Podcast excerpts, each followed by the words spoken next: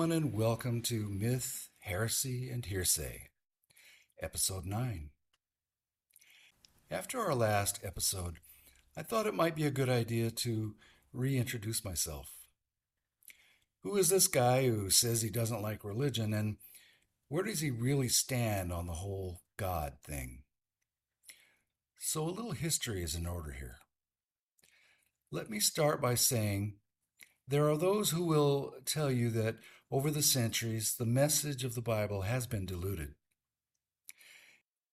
It is a logical assumption, since over the centuries and all the translations to so many different languages, most of us played that kid's game where you tell the one next to you a phrase and he or she repeats that phrase to the next person and so on and so on.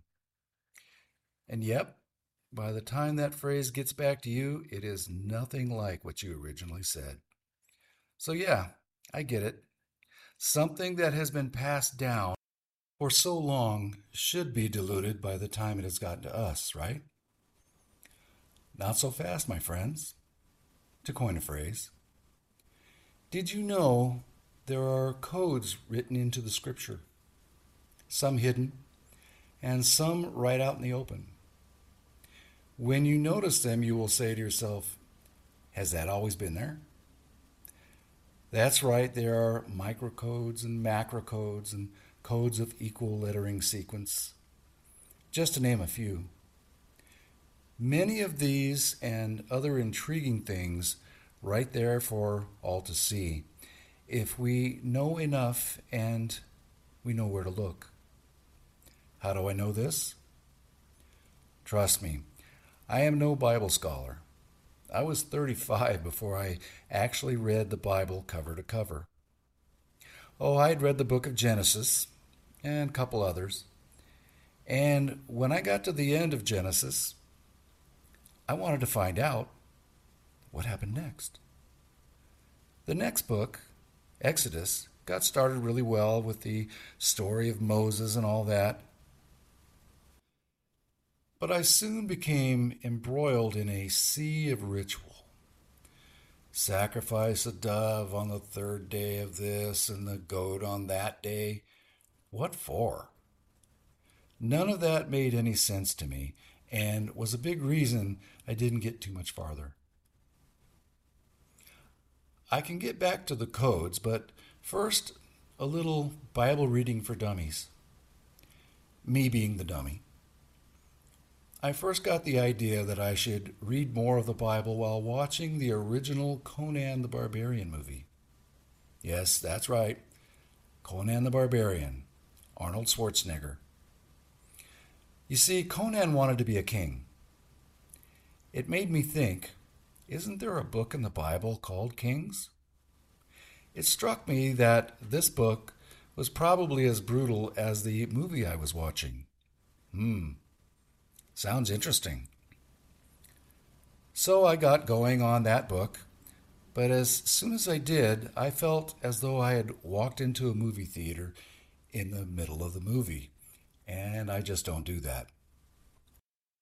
So, what happened before this? I should catch up.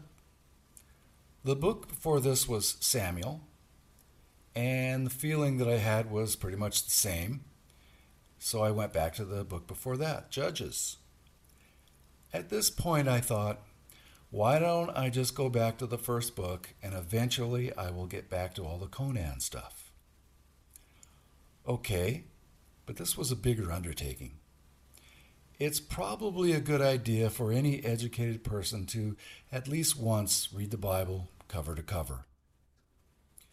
Okay, but when do I do this?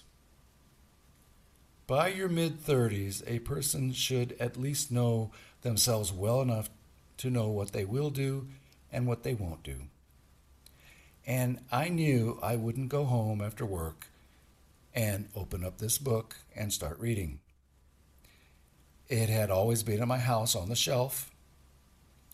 After work, I liked going home to relax, maybe TV or meeting some friends and having some brewskis and getting home in time to get enough sleep to get back to work the next day. I worked 8, 10, and 12 hour shifts.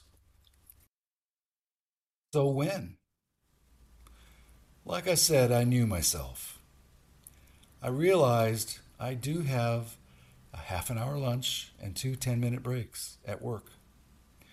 But that wouldn't be enough to get any meaningful reading in, would it? The next thought I had was well, it isn't a sprint, it's a marathon. Not sure where I got that thought. So, with that, I endeavored to begin this journey. Fascinating as it was, I still ran into the same constraints I had before. That being the ritual stuff I couldn't understand, not to mention the these and the thous. I was surprised at how much of the text I got through in the little time that I had set out for myself. I decided what I couldn't yet comprehend, I would skim over until I could get back to what I considered the narrative. And on my second journey through time, I would pay more attention to those things. But for now, just read. So, in the beginning, God created heaven and the earth, no problem there, blah, blah, blah. Okay, we're rolling. I managed to get to Genesis 6, and this strange story about sons of God mating with the daughters of man. Strange, but I had to keep going for the narrative. That's what most people do with this story. It's too strange to make anything of it. And there is no wonder why this is because of the chapter before that, that being chapter 5 for those keeping score, was the longest and most uncomprehensible genealogy I had ever had to skim through. I mean, so and so begat so and so, and then so and so begat so and so, and so on and so on. What does begat even mean, anyway? So anxious to get back to the narrative, I pushed through and passed one of these stranger parts of the Bible, that being Genesis 6. Someone recently told me that in the Bible, if it's strange, it's important. But hold that thought. Back to Genesis 5. I later found that is one of those codes that I'd mentioned. It seems that the ancient peoples named their children often to what was going on at the time. If they were traveling and came to a well that had particularly good water uh, when the baby was being born, they might name the baby Sweetwater, or whatever the Hebrew equivalent of that word would be.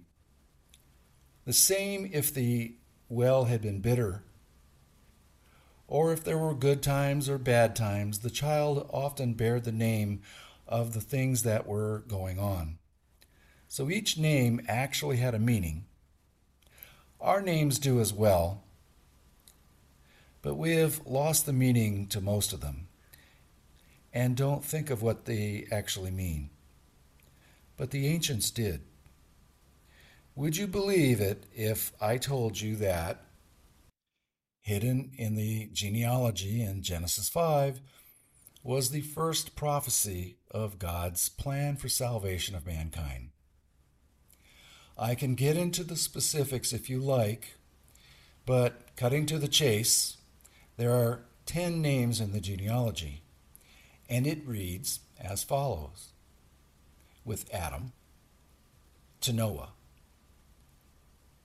Man was appointed mortal sorrow. But the blessed God came down, teaching that his death will bring peace. The last name being Noah's, which uh, does mean peace. Now keep in mind that the rabbis who copied this text did not believe in this guy Jesus and would in no way have conspired to make it read that way, especially since Jesus had not happened at the time of this writing. These types of things could easily be dismissed if there weren't so many of these types of things going on throughout the scripture. And I mean all throughout the scripture. and I'll be glad to get into that later. Here's the point if the Bible had been diluted as many of us assumed, these codes would not have survived through the ages. Also, we now know that these codes work in Hebrew, Greek, and English, as well as many other languages. It occurs to me that if the main way for this God, if he does exist, to communicate with man is through this medium, he would ensure that the message will always be there for all generations. That is, if you believe this God were able to do this. On a final note, after examining the text of those so called lost sea scrolls, they found the book of Isaiah, and when comparing it next to the Bible that you and I have on our bookshelf, the book of Isaiah they found eight letters that were different. Yes, eight letters in the whole scroll of the book of Isaiah. None of these letters changed a word or the meaning of the words in the Bible that we have today. The lost scrolls are two to three thousand years old. How's that for integrity of the word? Just something to think about. File it away. You don't have to swallow the whole pill at once. And thank you for listening.